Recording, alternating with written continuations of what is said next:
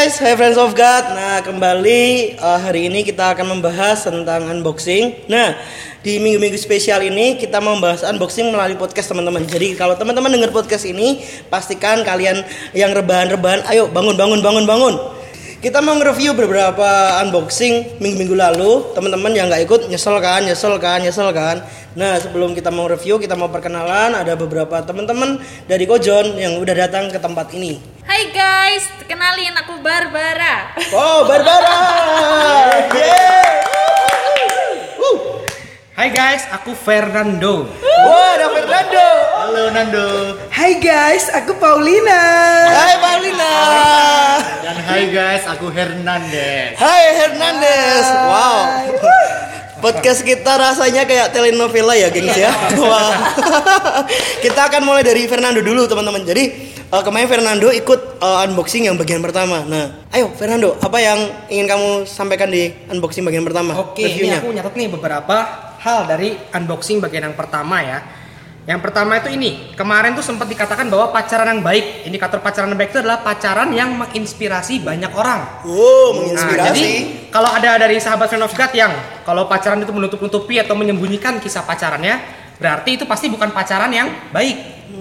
Lalu terus kita juga kemarin belajar soal kisah Samson dan Delilah. Ya, ada beberapa poin dari kisah Samson dan Delilah. Yang pertama, kita harus punya filter. Jadi jangan seperti dalam kisah Samson ya. Samson tuh nggak punya filter.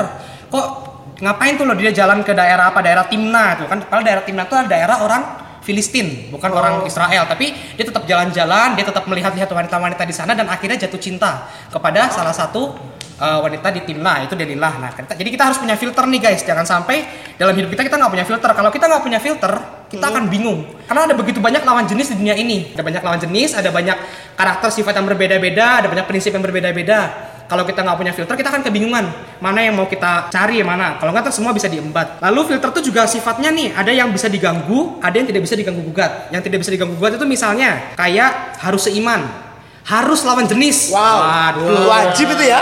Ya wajib lawan jenis ya, jangan sampai sama jenisnya. Bukan yang penting setia ya. Oh ya enggak. itu itu juga tidak bisa diganggu tapi masih di bawah yang lawan jenis. Oh, Nah, oke. Lalu ada juga yang yang bisa diganggu gugat seperti misalkan ya tinggi badan, seperti misalkan profesi, ya itu masih bisa difleksibelkan, masih bisa diganggu gugat. Tapi yang yang prinsipil yang tidak bisa diganggu gugat itu harus ada. Lalu belajar dari kisah Simpson dan Del- Samson dan Delilah ini, kita juga belajar tentang kita tahu nih bahwa Samson ini tetap cuma melihat dari psikologi dari luarnya aja. yang Oh, kalau dari dalam luar ya. psikologi itu ada namanya istilah gunung es. Jadi ketika Samson melihat Delilah, dia tuh cuma melihat bagian luarnya aja, tapi dia nggak melihat bagian dalamnya. Wow. Nah ini bahaya nih, kenapa? Karena waktu kita nikah, waktu kita nanti berkeluarga, kita tuh nggak cuma nikah dengan fisiknya pasangan kita, kita juga nikah dengan karakternya, kita juga nikah dengan sifatnya, bahkan kita juga nikah dengan keluarganya.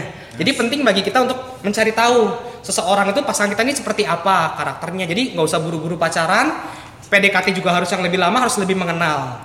Supaya kita bisa lebih mengenal lebih jauh. Nah itu dari unboxing yang pertama. Wow, keren ya. Wow, wow, wow, wow. Main blowing banget kan teman-teman. Dari sesi satu unboxing yang pertama aja, kita udah dapat banyak hal nih. Di unboxing kedua pasti lebih seru ini. Yang bagian kedua kita mau ke siapakah? Paulina. Yeay, Paulina. Hai hai. Jadi teman-teman semua unboxing kedua itu hashtagnya nggak buru-buru alias single single aja sih dulu kalau memang belum siap. Jadi untuk yang kemarin unboxing kedua itu bagaimana sih bangun hubungan sama dia dia dia. Tentunya harus bangun hubungan sama Tuhan dong dulu. Yes. Siapa pencipta kita. Jadi kalau yang mau punya pasangan, ada dua hal yang penting kalau kita mau mencari mencari pasangan kita untuk yang kita sudah posisinya kita sudah siap ya. Ya untuk itu kita harus rajin-rajin berdoa sama kita harus dandan karena walaupun Tuhan Yesus melihat hati, tapi manusia tetap melihat rupa, guys. Bener banget itu. Dandan Untuk ya. itu ya berdoa ya kita berdoa bagaimana kita membangun hubungan kita semakin dekat sama Tuhan sehingga pada saat keadaan kita sudah siap ya otomatis kita tidak perlu ragukan lagi sama pasangan kita yang akan jadi jadi pasangan hidup kita ya kenapa kita dandan ya karena emang kita harus melihat bahwa kenyat pada kenyataannya manusia tuh lihat dari rupa. Ya kita harus dandan untuk yang cowok-cowok nih yang nggak pernah mandi ya pastinya dong harus rajin mandi. Ayo, untuk yang cewek-cewek yang rasa yang udah umur 20 tahun ke atas yang mungkin ya tomboy seperti kayak aku Paulina aku tomboy sih cuma ya aku udah mulai care sih karena aku udah tahu nih aduh aku harus mencari ya. pasangan hidup. Sudah memasak Jadi, ya? ya gitu sih guys untuk para single-single sejati. Jadi kita harus benar-benar siapkan hati, siapkan diri kita. Jangan sampai kita terjebak karena nggak gampang guys untuk membangun suatu hubungan itu sampai benar-benar tu- ke tujuan kita untuk ke jenjang pernikahan. Untuk itu buat kita semuanya jangan buru-buru dong kalau belum siap. Karena ya kembali lagi kalau kita nggak siap hanya main-main hanya dapatnya mikirnya nanti untuk kalau para cewek nih ya apalagi kalau aku cewek aku takut banget sih untuk ya mental mungkin dalam keseksualanku kalau nggak kuat. kalau aku hamil gimana dong? Takut. Takut. Jadi ya itu yang udah harus kita mikirin karena ya tidak dipungkiri dong pelayanan boleh kelihatan hebat boleh tuan-tuanan tapi kalau dia udah pegang tangan apa nggak gelitik? Hati, hati-hati. apalagi udah mau minta nginep di kamar. Aduh bahaya banget itu guys. Jadi ya itu sih. Udah benar-benar melihat bahwa udah dewasa udah bisa menyikapi sebuah hal hubungan tuh dengan baik ya itu baru gaspol. Ya itu Oke, aja sih wah. untuk dari unboxing kemarin. Tepuk tangan buat Paulina. Semakin panas teman-teman, friend of God. Jadi buat friend of God yang tadi mungkin masih apa tiduran, ayo bangun lagi sekali lagi. Yang mau ke toilet boleh ke toilet dulu, segera ya, segera ya. Karena pembahasan kita makin panas nih teman-teman. Jadi eh, dari Fernando kita bisa belajar nih, kita butuh filter tadi. Dan di bagian dari Paulina kita butuh untuk jangan buru-buru. Kita harus benar-benar mikir. Nah, untuk bagian yang ketiga, kita ada tamu spesial nih. Ada namanya Kakak Ferguso. Kakak Ferguso. Hai Kakak Ferguso. Aku Ferguso. Jadi kemarin aku datang unboxing yang bagian ketiga. Waktu itu oh Cik Devina sama Ko Bagus yang bagiin sama Ko Papau yang datang. Di sana aku belajar banyak banget bagaimana Ko Bagus dan Cik Devina itu membangun hubungan mereka dari pacaran bahkan sampai ke jenjang pernikahan teman-teman. Wah keren banget pokoknya. Lalu di bagian dari Ko Papau eh, Ferguso ini belajar teman-teman kalau ternyata di balik persiapan yang matang kita juga harus mempersiapkan hasilnya teman-teman. Jadi dari Kopapo kalau Ferguso belajar bahwa move on itu penting kalau misal kita dalam sebuah hubungan ada sebuah kegagalan dan dari situ kita bisa belajar bahwa oh, kejujuran adalah hal yang paling penting dalam sebuah hubungan. Jadi Ferguso di sesi bagian 3 belajar banget jadi buat teman-teman, yuk jangan pernah sampai terlewat dengan acara unboxing selanjutnya ya. Wow, dari Ferguso seperti itu ya. Terima kasih teman-teman. Oke, luar biasa ya. Gimana cara mengukur apakah kita sudah dewasa dalam hubungan pacaran tersebut? Wah, gimana tuh? Gimana tuh ya kalau dewasa? 17 Gini, plus gitu maksudnya. 18 pada Indonesia. Oh, 18 ya. Jadi untuk mengukur kedewasaan itu ya guys, kita bisa lihat dari karakter orang. Ya, satu dari karakter orang. Misalkan ya kita bisa dari studinya, kita bisa lihat dari pekerjaannya kalau memang sudah bekerja. Apakah kalau menurut saya, apakah orang ini sudah bisa bertanggung jawab? Hmm, kalau ternyata jawab, kalau ternyata studinya aja masih berantakan, nilainya masih kacau, tugas-tugasnya nggak dikerjakan, atau mungkin dalam pekerjaan nih oh, sering dimarahin bos dan kerjaannya nggak beres, nah, berarti kan dia belum dewasa. Lalu yang kedua kita juga bisa lihat dari misalkan integritasnya. Oh, ada yang tahu nggak nih integritas apa nih? Integritas itu apa ya? Apa yo? Iya di atas dia tidak di atas tidak. Inklusif Apa? apa itu? Ya misalnya integritas tuh kayak kejujurannya bagaimana, kesetiaannya bagaimana, apakah dia orang yang suka bohong, apakah dia orang yang eh, mengikuti apa yang dikatakan gitu. Jangan sampai kan banyak sekarang nih ya orang-orang kayak gitu ya, bilangnya A, B, C tapi sikapnya tidak seperti itu. Nah, kita bisa melihat mengukur kedewasaan seseorang dari integritas, dari sikap dan juga memang ada pengaruhnya juga dari umur. Ya memang sih umur itu yang lebih muda bisa jadi lebih dewasa daripada yang lebih tua. Tapi juga ada korelasinya. Ya pasti anak umur SD belum tentu dewasa seperti itu. Nah kalau dari teman-teman sendiri gimana nih? Ada jawaban yang berbeda nggak mungkin? Ah, setuju aku. Oke terima kasih Barbara. Udah luar biasa. Setuju aja ya. Lain?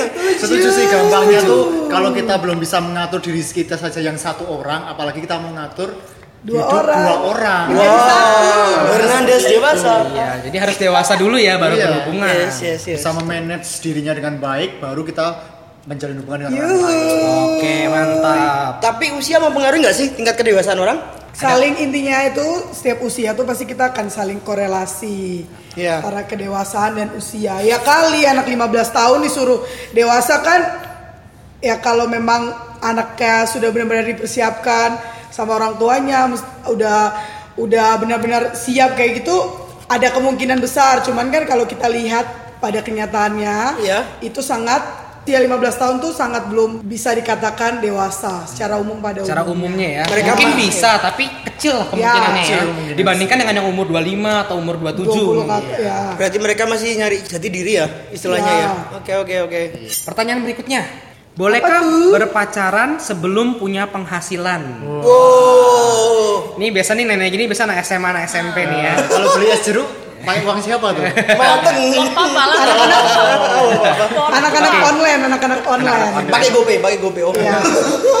Eh, ada salah satu anak tin sebut aja XXXX itu cerita ke aku ke Kojon ini kok aku rasanya itu nyesel banget loh kenapa nyesel aku udah ngumpulin uangku dan dia memberi kado ke cewek yang dia suka.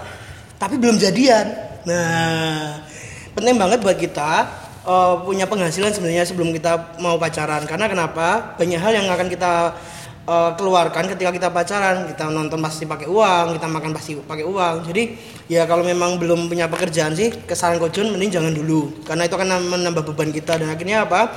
Kita harusnya punya uang. Misal tadi dari Fernando bilang kan kalau orangnya bisa integritas bisa bertanggung jawab dengan uang yang diberi orang tuanya harusnya dia siap pacaran tapi kalau nanti uangnya mah buat pacaran mending jangan dulu deh itu lanjut lagi Oke, pertanyaan apa lagi nih. Terima kasih buat jawabannya. Lanjut ya.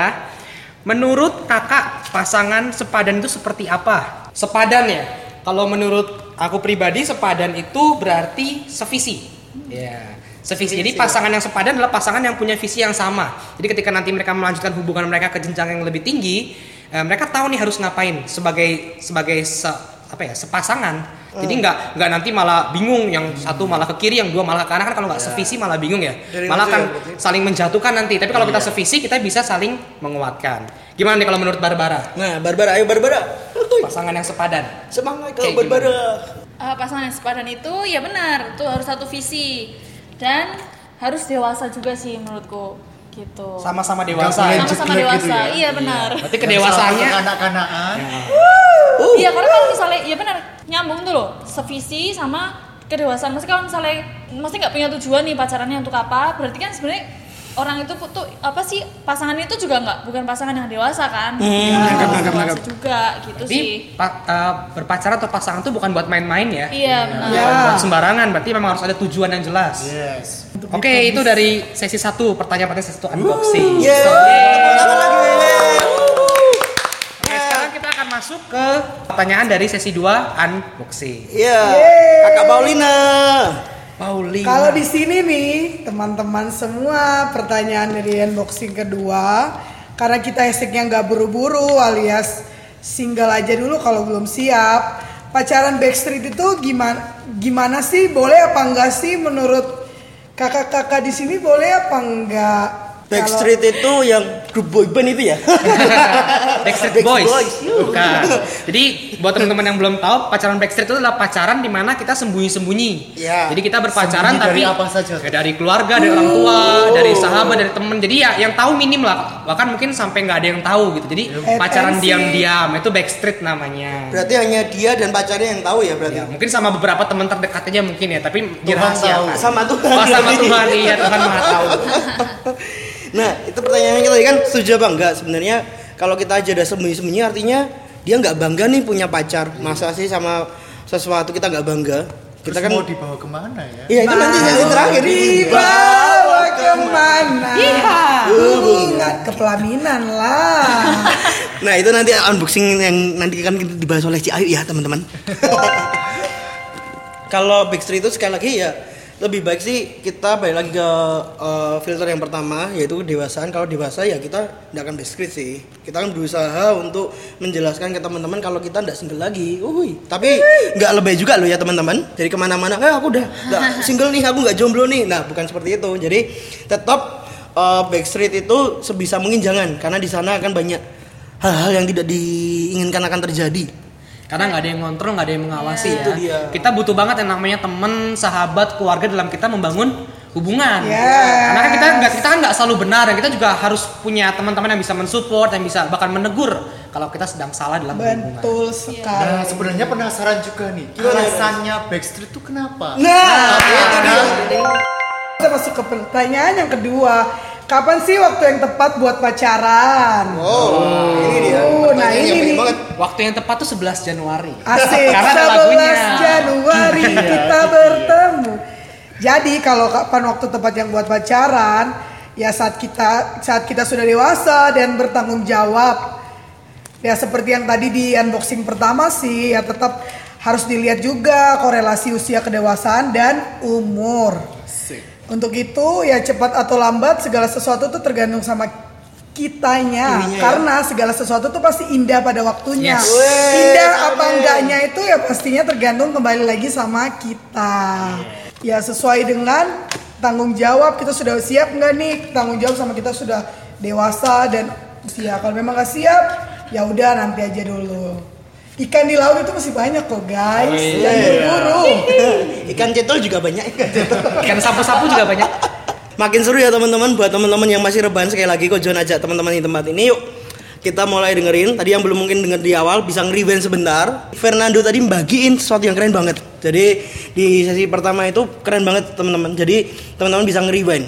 Lanjut pertanyaannya selanjutnya yuk. Pertanyaan terakhir nih ya guys. Oh masih. Oh, iya. Wow, Banyak, banyak, banyak. banyak sekali. Bagaimana kita tahu pasangan kita dari Tuhan, kakak-kakak? Oh, Nah, ini nih. Berat nih, berat. Berat. Aduh berat banget. Saya bersemedi dulu ya, geng. Apakah kita harus tidak menginjak tanah baru kita tahu? Oh. Melayang dulu ya. Gimana gimana gimana?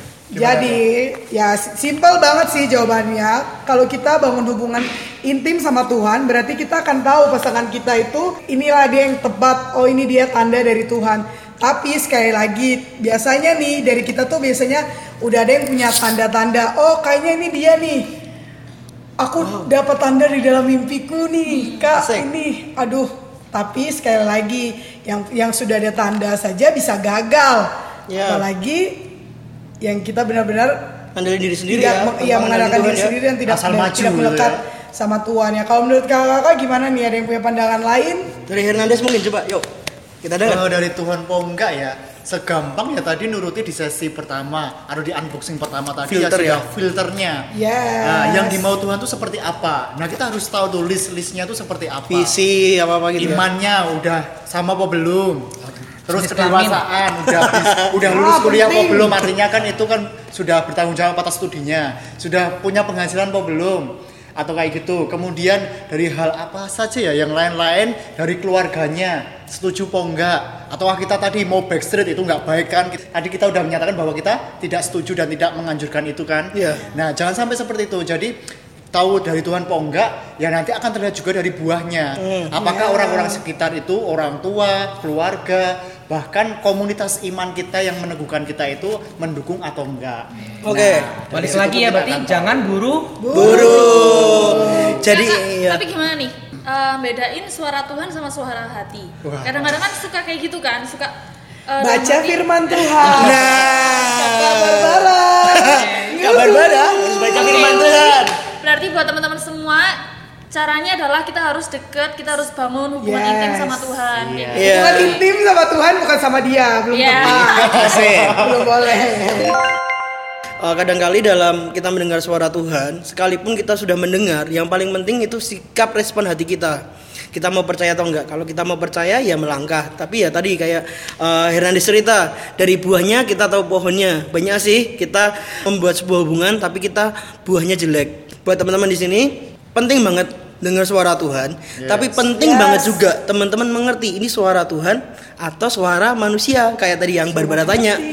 Nah, gimana bisa bedain itu simpel sih. Yang tadi Barbara bilang kan kita baca firman Tuhan, yang kedua banyak-banyaklah berdoa, banyak-banyaklah kita lebih apa ya eh, komunikasi lebih dekat lagi sama Tuhan. Seperti Kak Paulina tadi bilang, intim sama Tuhan bukan intim dengan pacar. Sesi yang ketiga ya, nih. Iya. Pertanyaan yang pertama nih. Apakah kalau satu gereja dipastikan langgeng? Waduh. Waduh. Nah, gimana nih kalian? berat, berat, berat. Kalau menurut aku itu sebenarnya nggak bisa tuh loh maksudnya Nggak menjamin. itu tuh iya tidak menjamin kalau Ya. satu gereja satu pelayanan itu pasti langgeng karena ya memang itu tadi eh, sesuai sama kedewasaan dan Visi. visi tujuannya itu jadi kalau misalnya udah satu gereja tapi nggak satu visi dan satu tujuan Ya, ya, susah. iya Apalagi kalau nggak dewasa ya. Iya, nah, Plus langgeng enggaknya itu juga ter- tergantung sama komitmen kita. Ya, komitmen betul. kalian berdua atau siapa pun yang menjalin Ya. hubungan itu karena nanti merasa bosan itu sangat wajar. Merasa nanti kok tiba-tiba di tengah jalan jenuh dan oh nggak cocok sekarang. Lah, itu tergantung sama komitmen. Kalau Ya. kita punya visi yang jelas, kita akan langsung kembali ke tujuan itu. Seperti itu sih. Tadi balik ke Kak Paulina, sebenarnya proses single itu penting banget teman-teman. Sebuah jus itu enak atau tidak enak, itu tergantung buah yang di jus, bukan airnya, bukan alatnya, tapi buahnya. Kalau buahnya busuk, mau di jus segar apa pun tetap tidak enak. Jadi bahkan buah yang enak ketemu buah yang nggak enak, tetap dijadiin satu, sekalipun itu dalam satu wadah di mixer, tetap rasanya jadi nggak enak ya. Sama kayak tadi, walaupun su- sudah satu gereja tapi tidak satu visi, akhirnya ya rasanya jadi tidak enak. Jadi kalau menurutku seperti di unboxing ketiga dengan hashtag sulit bagiku menghadapi kamu kemarin, Sulit kita juga bagiku. belajar bahwa gimana kita memanage ya emosi kita, kedewasaan kita, itu gimana caranya kita tetap fokus sama komitmen kita supaya kita tidak terdistrak sama masalah-masalah yang ada dalam hubungan kita. Yes. Jadi ya benar-benar kita harus dewasa, kita harus punya komitmen yang kuat dan tetap fokus sama tujuan itu penting banget. Oke, kalau tadi saudara John tadi menyampaikan bahwa ketika single itu harus benar-benar menjadi buah yang sama-sama baik dan bagus. Nah itu sama halnya ketika kemarin di unboxing ketiga itu dibahas bahwa kita tuh juga harus menjadi sama-sama utuh. Iya, Jadi karakter. dalam sebuah hubungan itu gimana bisa langgeng? Ya kita harus menghadapi misalnya tidak ada rasa saling menuntut karena masing-masingnya sudah utuh. Yang ada adalah ketika utuh itu mau memberi lebih baik lagi, mau memberi lebih baik lagi, mau mengasihi lebih baik lagi. Nah seperti itu teman-teman. Jadi di masa single itu kita benar-benar harus belajar menjadi pribadi yang utuh. Amin. Oke, ada lagi yang mau nambahin? Oke, karena nggak ada yang nambahin lagi ya, kita akan masuk ke pertanyaan yang kedua. Gimana mengatasi atau merespon pasangan yang sensitif dan sering mempermasalahkan hal-hal kecil? Tapi ketika masalah terjadi dan diajak untuk membicarakan baik-baik, tidak pernah ada solusi nih. Gimana nih? Waduh. Menurut kakak-kakak di sini, mungkin Kak Fernando? Wah gimana tuh ya? Agak susah ya. Karena dalam dalam sebuah hubungan yang paling utama itu adalah faktor komunikasi, benar nggak? Ya, kalau misalkan komunikasi ada sih. masalah kan setiap orang pasti berbeda, nggak ada yang sama persis. Bahkan orang yang kembar pun juga pasti punya prinsip, punya punya cara respon yang berbeda. Jadi kalau ketika ada masalah ya memang harus dikomunikasikan. Iya. Kalau memang eh, orang tersebut sulit untuk menjadi komunikasi, ya mending jangan pacaran Wow. sampai kita bisa melatih bagaimana kita bisa berkomunikasi dengan baik. Berarti diputusin aja ya? ya nggak bisa diajak ngobrol Oh, dulu. diajak ngobrol mungkin ya. dulu. Diajak dengerin podcast podcast ini. Nah, Nah, sebelum menuju ke komunikasi itu yang paling penting itu apa coba?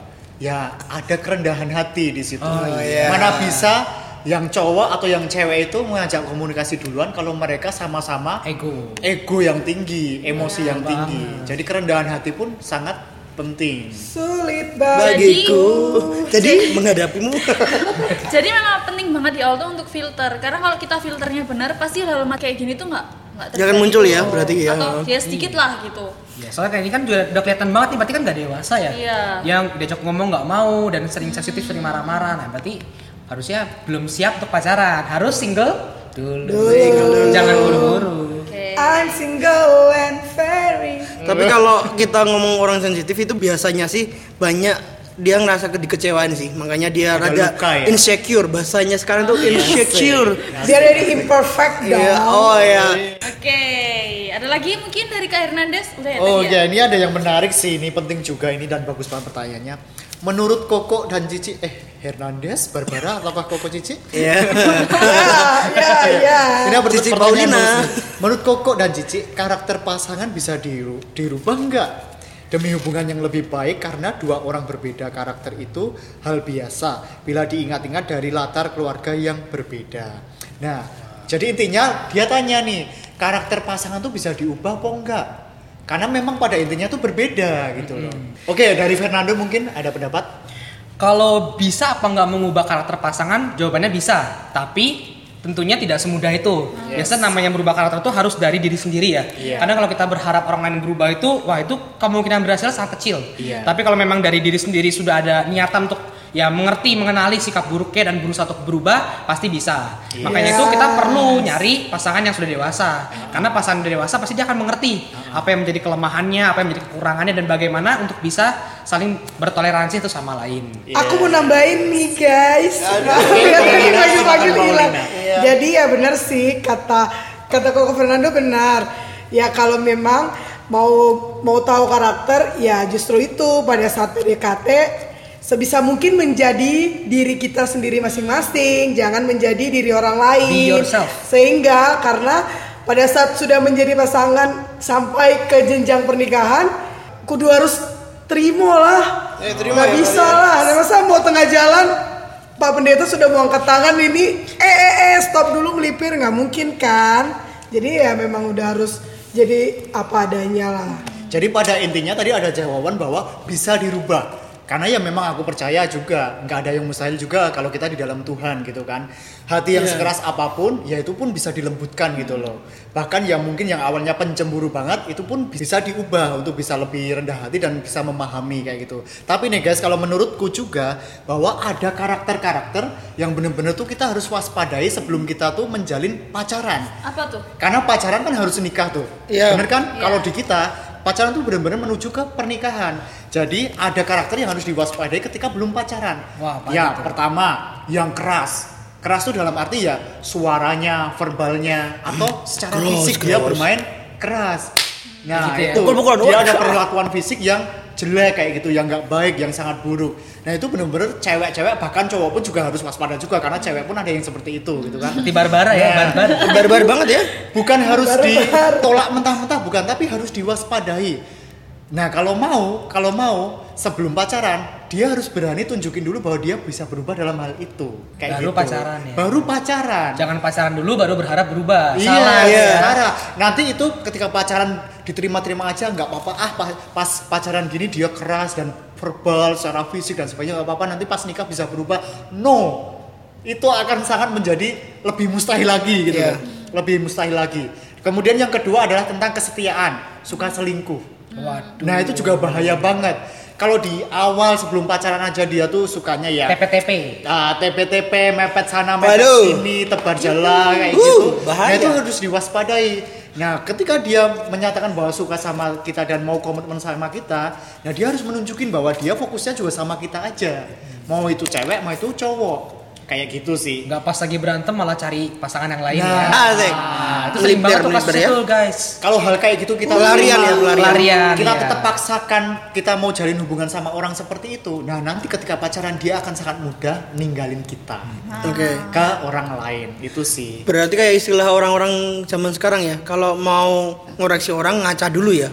Udah bener belum dia? Ngaca dulu deh. Iya. Ngaca dulu Kalau deh. kita aja merasa hidup kita susah diubah, gimana kita bisa ngubah orang lain?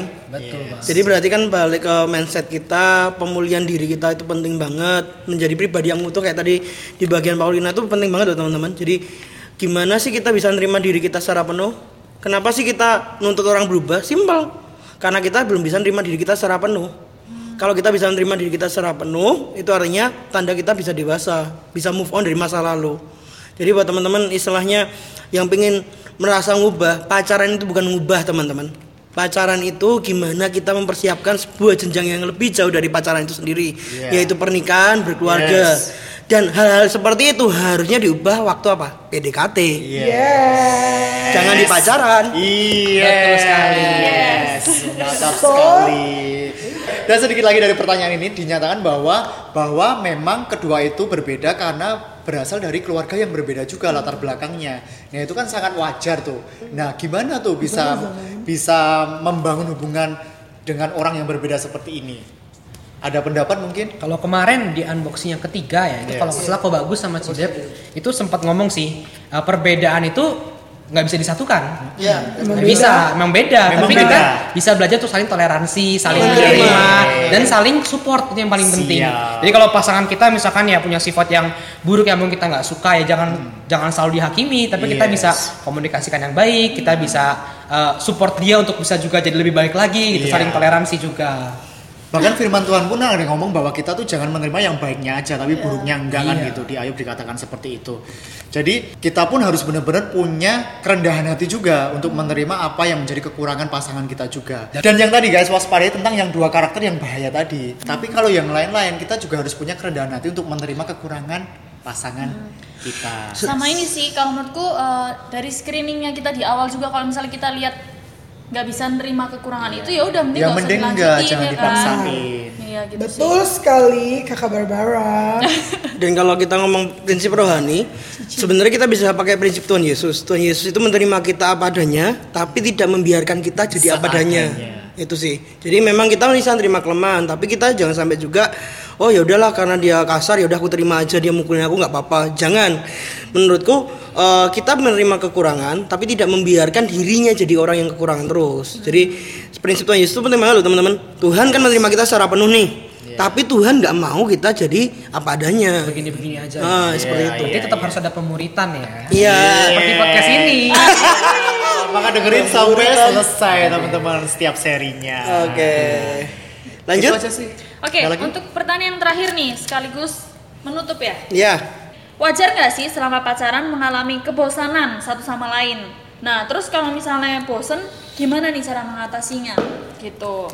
Kalau dari aku sih lebih ke balik lagi sih ke tujuan kita sama komitmen kita. Yes. Yes. Kayak gitu itu. Setuju. Kalau misalnya sampai mengalami ya sebenarnya wajar-wajar aja sih kan namanya juga Sangat manusia wajar ya kan. Sangat wajar. Benar. Cuman kalau saat kita mengalami itu ya kita harus ingat lagi nih tujuan kita apa nih. Terus kan kita kalau udah memutuskan untuk pacaran ya berarti kita harus komitmen kan kayak gitu. Sama menurutku ini lagi sih kayak eh, apa ya?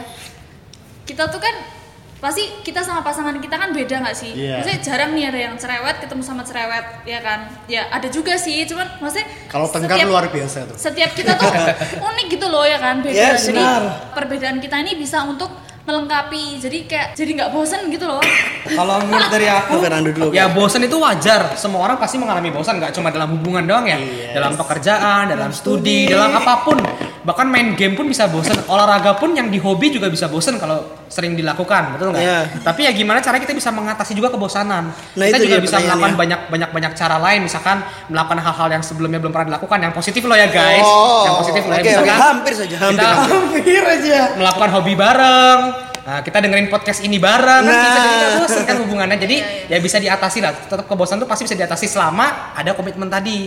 Kalau udah nggak ada komitmen mah ya bosan dikit juga langsung ah udahan aja bosan gitu. Bagaimana kalau menurut Hernandez? Oke nambahin aja sih contohnya nih beberapa kegiatan yang bisa kita lakuin kita sebagai pasangan supaya nggak bosen Wah, tuh. apa tuh? Ya kalau itu? bosen tuh kan biasanya karena kita atau kalian itu berdua aja tuh satu Wow. menghadapi yang ini satu menghadapi dengan wajah yang sama. Nah gimana supaya ada kegiatan yang itu tuh positif dan juga nggak ngebosenin ya cobalah main sama temen komunitas kita yang Oh, positif iya. juga Youth Impact. kemarin Kak Ucu di unboxing yang kedua menyampaikan itu juga bahwa share bahwa jangan melulu kita tuh berduaan terus. Mepet jangan terus ya. pacarannya kita tuh cuma berduaan, ketemu Tuh. makan berdua, Iya, dinner iya, berdua, tapi benar-benar kita tuh harus membawa pasangan kita juga ke ya komunitas kita ke orang-orang yang kita kenal supaya tadi kebosanan itu pun bisa diatasi karena kita bisa uh, sharing ke orang lain juga tentang apa yang kita jalani. Betul banget. Yuhu. Dan balik lagi ke soal bosan sebenarnya sih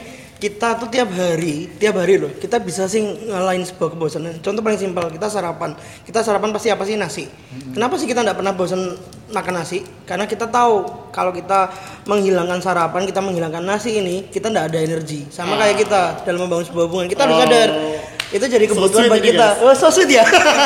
Kok Joni udah pro ya? Udah pro ya, tapi jadi intinya sih eh sama kayak tadi sih intinya tadi waktu pas kita ngobrol di sini tuh eh, balik lagi kebutuhan kita tuh apa sih? Kenapa sih? Misal kita kita bosan kerja, tapi kenapa tetap kerja yuk? Karena kita tahu di dalam kerja kita mendapatkan hasil sesuatu, di dalam kita studi kita mendapatkan sesuatu. Jadi jangan sampai kayak tadi kita jalan pacaran kita hilang apa itu yang namanya visi, apa yang namanya tujuan itu penting banget. Luar biasa. Luar biasa. Jadi buat teman-teman sekali lagi eh, jaga kesehatan kalian. Ini kan hari-hari ini Yes. virus corona sedang mengintimidasi kita, tapi kita percaya kita punya Tuhan yang besar. Wow, beri tepuk tangan. Eh, teman-teman bisa mengikuti podcast ini selanjutnya bahkan ibadah Youth Impact via online. Jadi buat teman-teman pantengin terus media sosial kita. Terus perbanyak kuota kalian. Karena pasti butuh kuota untuk dengerin ini. Jadi buat teman-teman di sini eh Coach John mau nyampein satu hal, kita mau tutup acara ini. Namun lebih dari itu akan ada podcast yang seru banget setelah ini yang akan harus kalian dengar di mana kita dalam sebuah hubungan harus punya purpose. Harus punya tujuan, mau dibawa ke mana Ya, hubungan sih. ini. Cia. Mau dibawa ke mana hubungan kita. Nah, itu nanti akan disampaikan oleh Pastor Ayu. Jadi buat teman-teman stay tune terus, dengerin ya, jangan bosan-bosannya. Tuhan Yesus memberkati. Jangan lupa di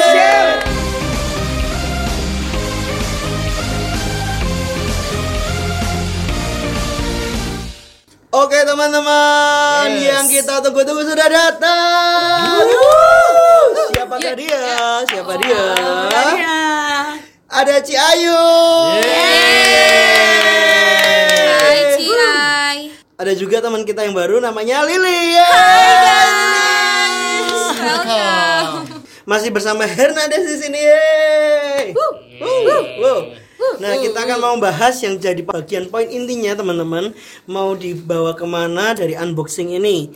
Nah, dari Ci ayo, apa yang mau disampaikan Ci? Wow, halo semuanya. Hai. Dari kemarin udah seru banget pasti yang ngikutin terus serinya unboxing ya.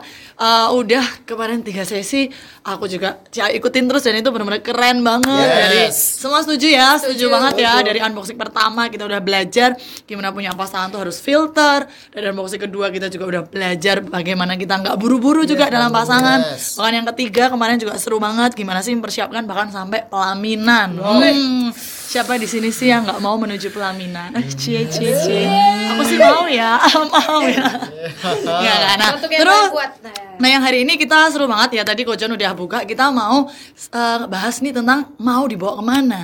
Nah ini sebenarnya bakal nyimpulin semua unboxing kita dari pertama sampai yang ketiga kemarin dan khususnya juga menjawab pertanyaan semua anak-anak muda nih Kojon. Yes. Yang sering kali nanya sebenarnya tujuan atau eh, goals dari relationship ini apa sih? Nah itu pas banget bakal kita bahas hari ini. Mau dibawa ke mana. Kira-kira ada yang tahu nggak nih? Sebenarnya goals atau tujuan dari relationship ini mau dibawa ke mana sih? Lili mungkin coba. Ah, mau ke Coba jadi kayak mungkin ada panggilan selibat ya. Oh, nah benar banget teman-teman. Sebenarnya goals dari relationship adalah mau dibawa yang jelas ke pelaminan dong. Benar nggak? Benar nggak? Semua di sini setuju? Semua? Mau menuju pelaminan atau ada yang tadi punya panggilan selibat mungkin? Ya, ya nanti kita tumpang tangan bersama ya. Nah, tapi sekali lagi penting banget kalau kita udah tahu bahwa goals dari sebuah relationship mau dibawa ke mana adalah mau dibawa ke pelaminan. Nah, next question yang mungkin bakal banyak muncul adalah, nah lalu gimana sih relationship yang kita tahu nih bahwa relationship ini pas banget atau bisa untuk sampai dibawa ke pelaminan? Arahnya ke sana ya. Yes, benar. Atau jangan-jangan relationship ini nggak bisa lanjut sampai dibawa ke pelaminan. Atau dengan siapa sih orang yang tepat buat kita bisa membangun hubungan sampai dibawa ke pelaminan itu tadi. Ih, Kalau ngomongin pelaminan nih, wajah-wajahnya kayaknya udah nggak sabar ya. Tahan dulu, friends of God, jangan buru-buru ke pelaminan dulu karena hari ini saya bakal sampein sedikit kalau ngomongin pasangan seperti apa atau relationship per- seperti apa yang bisa dibawa ke pelaminan itu gampang banget jelas jawabannya adalah pasangan yang seturut dengan dis- desain untuk apa kita diciptakan. Maksudnya, Wih, maksudnya berat ya, berat ya kalau dipikir ya. Bahasanya tinggi ya. Tinggi banget Jadi ya. Nah. coba Biar Sederhananya Coba adalah. Iya. para kaum kaum rebahan ini biar lebih melek gitu ya. Yes. Langsung bangun kita. Relationship yang membantu menggenapi rencana dan tujuan Tuhan dalam hidup kita. nah, Siap ini. itu maksudnya. Nah, aku mau sampein gini nih, buat Kojon, buat Lili dan juga buat Hernandez, ada banyak anak muda berpikir bahwa tujuan atau goals dari relationship adalah mencari kebahagiaan. Wow. Benar nggak sih? Rata-rata orang ngapain sih cari pacar nih, pingin eh, punya tadi pasangan karena, aduh, aku pingin bahagia nih. Siapa sih yang nggak pingin bahagia di tempat ini? Ada, ada, ada? Lili. Nggak ada dong. Oke, Semua pengen banget ya, pingin banget. Yes. Rata-rata anak muda nih Kojon kalau aku temuin mereka ngapain sih bangun relationship rata-rata jawab karena udah nggak tahan nih ruang-ruang di jari tangan ini ada yang menggenggam. Berdebu ini. udah berdebu, udah bersarang laba-laba gitu ya. udah nggak tahan nih katanya nonton eh, kursi di sebelahnya kosong mulu gitu kan. Nah sedih banget ya. Jadi rasanya hampa banget gitu kalau nggak ada pasangan nggak ada kebahagiaan. Artinya banyak anak muda membangun sebuah relationship dengan goals mencari kebahagiaan. Apakah itu salah kira-kira menurut teman-teman? Enggak sih. Enggak. Enggak juga, ya benar nggak? Karena semua orang layak bahagia, setuju nggak sih? Yes. Yes, saya juga setuju bahwa semua orang layak bahagia. Cuman yang perlu jadi catatan nih teman-teman dan friends of God bahwa ternyata kebahagiaan itu bukan goals dari sebuah relationship, tapi kebahagiaan adalah buah. Ingat Oh, ya. iya. Katakan buah. Buah. Yes. Aku berbuah. Yeah. Jadi ternyata sebenarnya kebahagiaan adalah buah dari relationship yang sehat, yang benar, dan yang dijalani tepat pada waktunya. Ada banyak orang yang gak menyadari hal itu sehingga membangun relationship dengan goals untuk aku ingin bahagia. Sementara sebaliknya teman-teman, tujuan relationship adalah ketika kalian bisa bangun relationship yang benar, yaitu yang mau kita bahas hari ini nih, relationship yang mau dibawa ke mana, yaitu relationship yang menggenapi tujuan Tuhan dalam hidup setiap kita, ternyata justru kebahagiaan itu menjadi bonus atau menjadi buahnya. Hasil dari sebuah Wah, hubungan ya jadi ya, sebuah ya. dari sebuah hubungan yang dibangun tadi ya yang dengan sehat, dengan penuh kedewasaan dan tepat pada waktunya, itu pasti mendatangkan kebahagiaan. Tapi kalau kita membangun relationship di awal dengan tujuan mencari kebahagiaan, justru rata-rata ya Kojon itu nggak akan berakhir bahagia. Tujuh nggak sih? Karena apa rata-rata mereka akan jalin relationship karena mencari kebahagiaan dong. Ya udah kalau gitu relationshipnya saling menuntut. Kalau nggak relationshipnya akan dihabisin dengan hura-hura doang. Seneng-seneng yuk ya. nonton yuk. Habis itu ayo kita wih mesra-mesraan cium sana rabas sana rabas sini sambil bahasa roh gitu kan. Karena dengan begitulah mereka merasa bahagia gitu. Nah, balik lagi. Jadi aku bakal bahas hari ini, Cewek bakal bahas eh, buat teman-teman semua. Semoga benar-benar ini jadi berkat ya buat kalian semua. Lalu balik lagi relationship seperti apa yang harus dibangun untuk dibawa ke pelaminan tadi yang sudah nggak sabar katakan uhu. Oke, pasti paling nggak sabar ya uhunya paling banyak. Nah, balik lagi sekali lagi tadi yang saya sudah sempat sampaikan di awal, relationship yang membawa atau me- mendekatkan kita pada rencana dan tujuan Tuhan dalam hidup kita. Itu adalah relationship dengan purpose atau tujuan yang jelas. Nah, ini penting banget. Ini yang selalu dijadikan pertanyaan sama banyak orang. Cik, kalau gitu gimana sih relationship yang bisa tadi sesuai dengan purpose-nya Tuhan atau tujuannya Tuhan? Gampang, teman-teman. Sebelum kita sampai di sana, Cik Ayu pengen tanya dulu, apakah kalian sudah benar-benar mengenal dan paham dengan tujuan hidup kalian masing-masing? Nah lo berat nih, berat nih. Nah mulai mulai diajak berpikir, benar nggak sih? Karena kaum rebahan ini harus diajak berpikir supaya bangkit, benar? Bangun. Karena Yesaya 60 berkata apa? Bangkit. Bangkit. Ya. Jadilah terang. Jadilah terang. Jadi apa tadi teman-teman? Poin yang pertama yang harus kita ingat sebelum kita tahu relationship yang sesuai dengan purpose atau menggenapi tujuan Tuhan adalah kita harus tahu lebih dahulu apa yang jadi tujuan hidup teman-teman. Nah, ini penting banget. Masalahnya ya Kojon ada banyak orang yang ternyata belum tahu tujuan hidupnya, tapi ngebet banget pingin bangun hubungan. Sehingga nggak nggak heran ada banyak orang nih Kojon aku temui di tengah jalan, apa yang terjadi sih? Akhirnya pasti hubungan itu nggak akan langgeng atau berakhir dengan bukan perceraian ya karena semoga belum sampai menikah, tapi akhirnya mereka berhenti di tengah jalan karena apa ternyata setelah mereka jalanin hubungan itu mereka baru sadar bahwa mereka ada di direction yang berbeda. Iya. contoh Kojon aku mau ke Kaliurang nih. Tapi sementara Kojon mau ke Seturan. Bisa nggak sih kita jalan bareng? Oh, nggak bisa dong. Eh, Susah Bisa ya? bentar sih mungkin. bisa. Tapi pilihannya ke Kaliurang dulu mungkin baru ke Seturan misal. Bener nggak? Artinya apa? Waktu yang dihabiskan akan jauh lebih lama, Capek ya? capek. Buang waktu buang energi. Atau mungkin bakal banyak berantem. Ih karena aku udah bilang aku mau ke Kaliurang nih. nah kenapa sih? Kamu sih akhirnya jadi saling menyalahkan. Iya. Nah ada banyak orang kasusnya kayak gini teman-teman. Belum tahu tujuan hidupnya masing-masing Tapi mereka memaksakan menjalin hubungan dengan orang yang sama-sama juga belum mengenal tujuan hidupnya Dan belum mengenal dirinya. Akhirnya jadilah relationship yang gak jelas Mau dibawa ke Mana? Nah, jadi sekali lagi penting teman-teman, kalau sekarang kalian sebelum bangun relationship, pastikan kalian tahu dulu nih, kalian mau ke arah mana. Setelah kalian tahu kalian mau pergi ke arah mana, baru kalian bisa memutuskan dan memilih kalian akan pergi dengan siapa. Nah, kalau orang itu ada di direction yang beda dengan kalian, tadi contohnya kalian mau ke Kaliurang, dia mau ke Seturan ya jangan dipaksakan. it will not works. Nggak akan bekerja deh. Itu bakal buang waktu, buang energi dan rasanya capek banget. Benar nggak? Betul, betul, betul.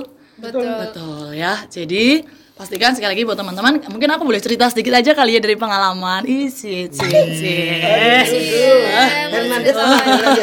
tenang, Tenang, tenang. Enggak ya, mungkin kalau sedikit share aja dari apa yang mungkin Ciayu uh, alamin gitu kan. Banyak orang uh, tanya nih gimana sih tipsnya Ciayu dalam akhirnya memilih pasangan. Wih, kalau agak sombong dikit lah ya, karena gini-gini yang yang ngefans lumayan banyak gitu kan. ya. Harus ada Tapi- tiket registrasi Wih, gitu ya. Eh, eh, ya, maaf ya, maaf ya. Jadi mumpung di rumah Fokus, masing-masing di kos, fokus, jadi fokus. bisa muntah-muntah kan di tempat masing-masing ya. Baik lagi, kenapa akhirnya eh, dengan mudah buat saya akhirnya bisa memutuskan saya jalan dengan siapa? Karena gini guys, gampang banget kalau buat Ci Ayu, aku akan selalu eh, filter, aku akan selalu bertanya dengan detail sama setiap orang yang datang dalam hidupku adalah apa yang jadi visi kalian? Apa yang menjadi uh, panggilan dalam hidup kalian? Dan apakah uh, sebaliknya saya juga akan share This is my future life. Ini visi dalam hidupku. Pertanyaan saya gampang banget. Apakah kamu bisa melihat kamu ada di dalam masa depanku? Sesimpel itu. Kalau nggak ada, kalau kamu nggak bisa melihat dirimu ada di dalam masa depanku, atau sebaliknya saya tidak bisa melihat diri saya ada di dalam masa depan calon pasangan saya, sudah pasti kita nggak mungkin bisa jalan bareng. Iya. Berarti butuh proses pengenalan biar, biar tahu ya. Butuh banget proses pengenalan. Nah itu yang kadang banyak anak muda nggak paham. Jadi pacaran sekedar pacaran. Yang dicari tahu lebih, ih dia tingginya berapa sih? Dia makanan kesukaannya apa sih? Tanpa kita tahu bener, kira-kira ini orang panggilan hidupnya sebenarnya apa? Apakah kamu bisa ada dalam panggilan hidup saya dan sebaliknya? Apakah saya bisa ada dalam panggilan hidup kamu? Itu penting banget. Nah balik lagi nih ya ke curhatan saya sedikit. Ketika itu ada beberapa orang yang sempat deketin juga nih. Tapi kenapa akhirnya saya bisa dengan gampang buat saya bilang sorry kayaknya kita enggak. Karena ketika dia datang dan saya mulai mikirin nih ketika saya bakal jalan sama dia, saya bakal jalanin apa nih di masa depan. Nah ini boleh share dikit ya. Contoh waktu itu misalnya dia yang deketin dia pengusaha. Memang sih bukan berarti pekerjaannya harus sama ya teman-teman sekali lagi. Tapi ketika itu ketika kita mulai ngobrol saya tahu nih bahwa panggilan hidupnya dia adalah menjadi bisnismen, menjadi uh, orang yang dia pingin banget menarik saya masuk ke dunianya. Artinya mungkin kalau saya sama dia mungkin saya juga harus terjun total bantuin bisnisnya. Artinya saya nggak bisa lanjutkan panggilan hidup saya. Sementara kalau saya boleh share sedikit, panggilan hidup saya adalah saya jadi hamba Tuhan, saya bakal keliling ke mungkin banyak daerah-daerah, saya menjadi pembicara, saya menjadi narasumber. Dan ketika kita ngobrol di sana, saya tahu bahwa kita nggak bisa jalan bareng di sana. Sesimpel itu. Atau saya nggak tahu nih, apa sih yang menjadi goals atau panggilan hidup teman-teman masing-masing. Ada yang punya panggilan hidup eh, di marketplace, tapi kalau mungkin orang yang lagi PDKT-in kalian, memang panggilan hidupnya nggak di sana, ya jangan dipaksakan. Ada yang punya panggilan hidupnya benar-benar hamba Tuhan misal. Begitu Ko John? Yes. Pastikan pasangan kalian adalah orang yang memang ada di dalam masa depan kalian. Itu sih yang penting banget hari ini aku pengen share, bagiin buat teman-teman ketika kalian tahu apa yang jadi purpose dalam hidup kalian, kalian juga baru bisa tahu orang siapa yang bisa tepat untuk jalan bareng kalian. Tapi balik lagi, kalau kalian purpose hidup kalian aja belum tahu, masih bingung, better ya ini buat teman-teman semua ya, better mending nggak usah jalin relationship dulu. Serius. Mending nih kalian kenali diri kalian dulu, tahu strength weakness kalian dulu. Mending kalian tahu apa yang jadi potensi diri kalian dulu. Kalian gali diri kalian sebaik-baiknya. Baru di situ kalian bisa tahu pasangan mana yang memang tepat buat sama-sama dengan kalian nanti menjawab panggilan Tuhan dalam hidup kalian. Itu sih kalau dari saya. Banget sih ya. Jadi ingat perkataannya Paulina jangan buru-buru ya. Iya. Jangan buru-buru. Ini penting banget sih Kojon Eh, karena Kojon tadi menyinggung jangan buru-buru ya. Itu penting banget dalam proses pengenalan karena tadi kita ngomongin kita harus tahu purpose dan lain-lain dalam masa PDKT. Teman-teman jangan langsung jadian, tapi dating dulu. PDKT sedalam-dalamnya, korek dia. Jadi teman-teman sekali lagi dalam masa PDKT bukan cuman, "Ih, kamu sukanya makanan apa? Kamu suka coklat." Tapi gali Ih, kamu udah punya belum tujuan hidup? Visi kamu apa? Apalagi nih buat yang pria ya.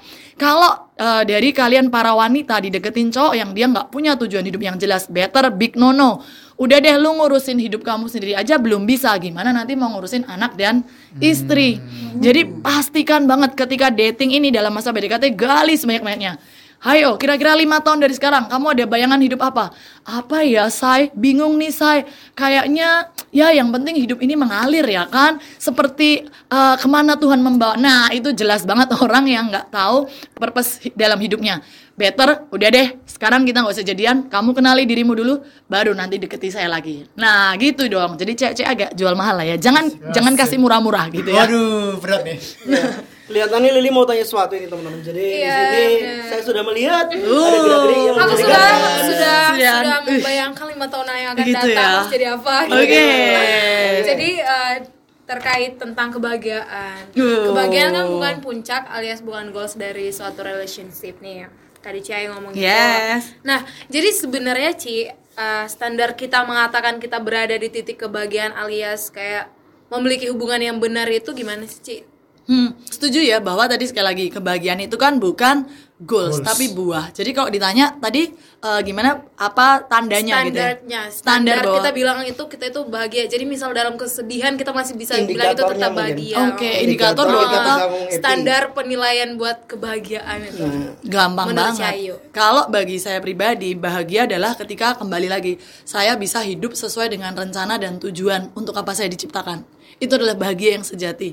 Kalau saya contoh ini, misal nih kita lagi rekaman di depan kita ini kan kita rekaman menggunakan handphone, benar nggak sih? Kita rek- eh, handphone ini diciptakan dengan tujuannya. Kira-kira untuk apa sih tujuan handphone diciptakan, teman-teman? buat aktivitas ya buat kita berbagai hal ya kalau zaman sekarang komunikasi bener nggak tapi bisa nggak nih kalau tiba-tiba tuh di ujung sana ada tikus lewat dan saya lempar gitu dengan dengan sangat hebat gitu dengan handphone ini saya lempar tikus pakai handphone bisa Bisa. bisa sekali. Tapi apakah handphone ini menggenapi tujuannya diciptakan yaitu untuk melempar tikus? Enggak. Enggak, apalagi penciptanya sedih. sedih banget. Karena tujuan utama dia diciptakan adalah untuk membantu manusia Informasi, berkomunikasi dan lain-lain. Jadi kebahagiaan yang sejati bagi saya adalah ketika kamu bisa menggenapi tujuan untuk apa sih kamu diciptakan.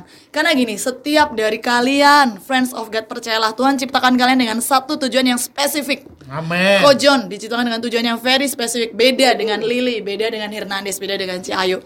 Dan tujuan itu adalah tujuan yang besar, bukan Amin. tujuan yang kecil kebahagiaan adalah sekali lagi kalau kalian bisa menggenapi itu kalian bisa fulfill God's plan dalam hidup kalian itu happinessnya luar biasa. Karena ini sekali lagi ya nah Cia jadi mau highlight nih. Kenapa ini penting banget kaitannya sama relationship sama pasangan? Karena pasangan yang salah akan bisa membuat rencana Tuhan dalam hidup kalian itu hancur lebur. Jadi sekali lagi Cia mau sampaikan pasangan dalam hidup kalian yang benar ataupun yang salah ini akan menentukan apakah rencana Tuhan dalam hidup kalian itu akan tergenapi atau enggak. Ada pasangan yang akan membuat kalian lebih cepat dan lebih dekat dengan tujuan hidup kalian, tapi sebaliknya ada pasangan yang salah yang bisa menjauhkan bahkan bukan hanya menjauhkan tapi menghancurkan sama sekali tujuan Tuhan dalam hidup kalian. Dan itu sedihnya minta ampun. Kalau Cik Ayu boleh cerita nih dari beberapa contoh pengalaman, ada banyak banget teman-teman Cik Ayu yang ketika di masa muda sama-sama nih kita on fire buat Tuhan melayani. Ada yang lulusannya sampai S2, cita-citanya mimpinya gede banget. Dia bilang aku mau jadi arsitek, nanti nolong banyak orang, bla bla bla. Tapi sorry tuh saya setelah merit dengan pasangan yang salah. Apa yang pasangannya bilang? Ngapain kamu? Jadi ibu rumah tangga aja. Nggak boleh karir karena apa? Pasangannya takut kesaing. Pasangannya takut nanti kalau penghasilannya lebih gede. Akhirnya apa? Dia hidup menderita banget. Padahal Cik Ayu tahu dia lulusan S2, pinternya minta ampun. Tapi apakah itu bahagia? Padahal suaminya kaya loh. Dia bisa dapat semua fasilitas dari suaminya. Tapi dia cuma bilang, I'm not happy. Why? Karena dia tahu aku punya potensi, more than it. Tapi sekarang kerjaanku cuma ngurus anak, antar jemput anak. Ya itu bahagia. Tapi aku tahu ada sesuatu yang aku nggak fulfill dalam hidupku. Dan aku tahu ini adalah potensi yang Tuhan taruh. Itu sedihnya minta ampun. Contoh lain ada banyak banget teman-teman yang tadi panggilannya melayani. Tapi setelah dapat sorry tuh saya pasangan yang salah. Dia mau melayani. Pasangannya bilang, ih ngapain lu pelayanan? Udah di rumah aja. Cari duit. Misal jaga toko atau mungkin kalau yang wanita. Mending ngurus rumah tangga. Akhirnya apa? Rencana dan tujuan Tuhan dalam hidupnya menjadi tidak tergenapi. Dan itu sedihnya minta ampun. Oh, berat, berat. So, happiness is fulfill God's plan in your life. Dan happiness itu buah sekali lagi. Ketika kamu jalanin hubungan dengan pasangan yang tepat, pasti kebahagiaan itu jadi bonus kok. Jadi, tenang aja. Tidak usah dikejar-kejar, tapi dia bakal datang ketika kamu tahu apa yang jadi tujuan Tuhan dalam hidupmu dan kamu bisa menjalani relationship yang benar dan sehat. Justru happinessnya itu, uh, tidak ketulungan gitu ya. Satu lagi, Ci. Satu lagi. Satu lagi terakhir ya, Ci. Maksud dari saling melihat satu sama lain di masa depan masing-masing. Kamu nih ada nih, aku lihat di masa. Itu gimana sih, Ci? Cara lihatnya itu, cara gitu-gitu lah. Oke. Peka hal-hal Bagaimana kita bisa tahu gitu ya apakah pasangan ini memang Apakah orang yang dalam bisa ada di masa depan Iya. kita gitu. Nah, ini penting banget, ini menarik banget. Ini bukan bicara soal halal goib ya, teman-teman. Ramal. ngeramal atau atau ini sorry tuh saya juga ada banyak orang kalau lagi jatuh cinta tiba-tiba berubah rohani gitu yang biasanya nggak pernah doa tiba-tiba dia bilang saya dapat eh, di dalam doa saya bahwa kamu adalah jodoh saya dari Tuhan nah padahal kayaknya ini orang kagak pernah berdoa gitu ya atau beberapa paling ngeri ngomongin bawa-bawa mimpi saya bisa melihat kamu ada dalam mimpi saya nah dari mana ini pakai nubuatan-nubuatan itu ngeri banget maksud saya gini bisa melihat kamu ada dalam masa depan saya adalah ngobrol dengan cara apa komunikasi Artinya apa? Ceritain. Contoh ya, saya dengan pasangan misal sama-sama orang yang eh, di awal kita belum tahu apakah kita bisa jalan bareng atau enggak. Misalnya di masa PDKT. Maka apa yang harus saya lakukan ini secara teknis? Saya ketemu dia, saya akan ngomongin semua goals dalam hidup saya.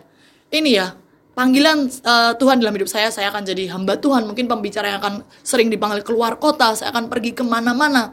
Pertanyaan saya adalah, kamu bisa nggak ada dalam masa depan saya? Kamu bisa nggak melihat dirimu dalam my vision? Kalau dia bilang, nggak bisa lah, orang visi saya jaga toko, misal buka toko, saya nggak bisa melihat diri saya ada dalam panggilanmu. Jelas nggak bisa. Tapi kalau dia bilang, misal contoh dia bilang, yes, saya bisa lihat itu. Nanti ketika kamu khotbah keliling kota, saya akan dampingi kamu, saya akan jadi supporter utamamu, saya akan jadi orang yang mungkin mengantarkan kamu ke mana pun.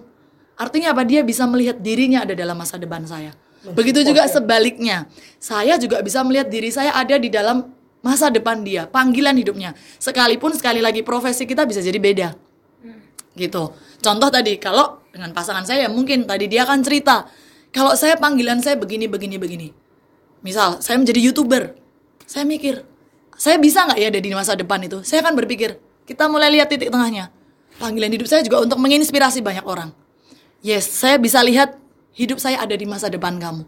Saya akan ada di channel-channel YouTube-mu mungkin. Untuk sekarang kontennya membantu memasukkan konten-konten motivasi misalnya. Nah itu teman-teman. Jadi maksud saya bisa melihat diri kita ada di masa depan orang itu adalah dengan komunikasi, ngobrol. Jadi nggak usah sok goib, doa jelas, puasa jelas, tapi lebih daripada itu untuk bisa mengenal apakah dia is she or is he the right one, ngobrol. This is my purpose. What is your purpose? What is your vision? Bisa nggak kita jalan bareng? Bisa nggak kamu tadi masuk ada di, di masa depan yang sama? Kalau enggak, arahnya artinya beda. Sudah jelas bukan. Itulah kenapa tadi Ayu sampein di awal bahwa ketika kita dating, kita PDKT, banyak-banyak ngobrol, banyak-banyak tanya, banyak-banyak diskusi. Bicara perbedaan, bicara culture, bicara tentang cara mengatur keuangan, semua diobrolin. Di situlah kita bisa tahu apakah kita bisa jalan bareng atau enggak Sebelum jadian padahal. sebelum jadian. Oke. Itulah yang namanya masa PDKT sebenarnya. Itu yang harus kita lakukan. Gini. Intinya untuk unboxing kali ini kita mau akhiri teman-teman di sesi ini. Jadi untuk mengenai relationship mau dibawa ke mana? Yang pertama jelas dibawa ke dalam sebuah pernikahan dan Yes. tujuannya bukan sekedar kita mencari kebahagiaan tapi berbuah kebahagiaan. Lalu dari unboxing sebelum-sebelumnya kita banyak belajar bagaimana kita screening di awal, kita tidak buru-buru, kita harus siap semuanya. Dan yang terakhir kita harus ngerti bahwa goalnya adalah kita menggenapi apa yang Tuhan rencanakan dalam hidup setiap kita. Yes. Jadi pastikan uh, setiap relationship kita, teman-teman friend of God di tempat ini, di mana pun kalian berada saat ini, intinya apa? Memuliakan nama Tuhan. Benar. Gimana kita memuliakan nama Tuhan? Ya kita harus semakin mengenal siapa Yes, pencipta kita. Karena ketika kita semakin mengenal pencipta kita, kita mengerti kenapa kita diciptakan, apa tujuan kita Yes. dalam sebuah hubungan. Sip. Oke, pesan terakhir teman-teman, jangan lupa ikutin kegerakan di media sosial kita di Youth JGJ kalau teman-teman tahu Instagram kita. Lalu juga hari-hari ini bakalan ada banyak podcast-podcast yang seru, jadi nantikan juga kelanjutannya. Karena apa? Kita akan menemani kalian selama kita isolation. Wah. Distancing. Social distancing. Social distancing. Social distancing. Social distancing. Ya, itulah teman-teman apa bahasanya.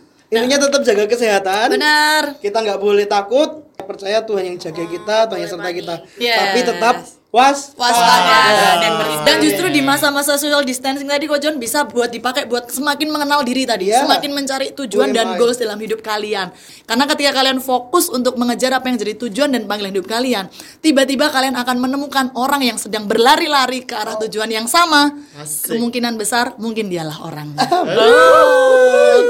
Oke. Akhir kata buat dari kami. God bless you guys. God bless you.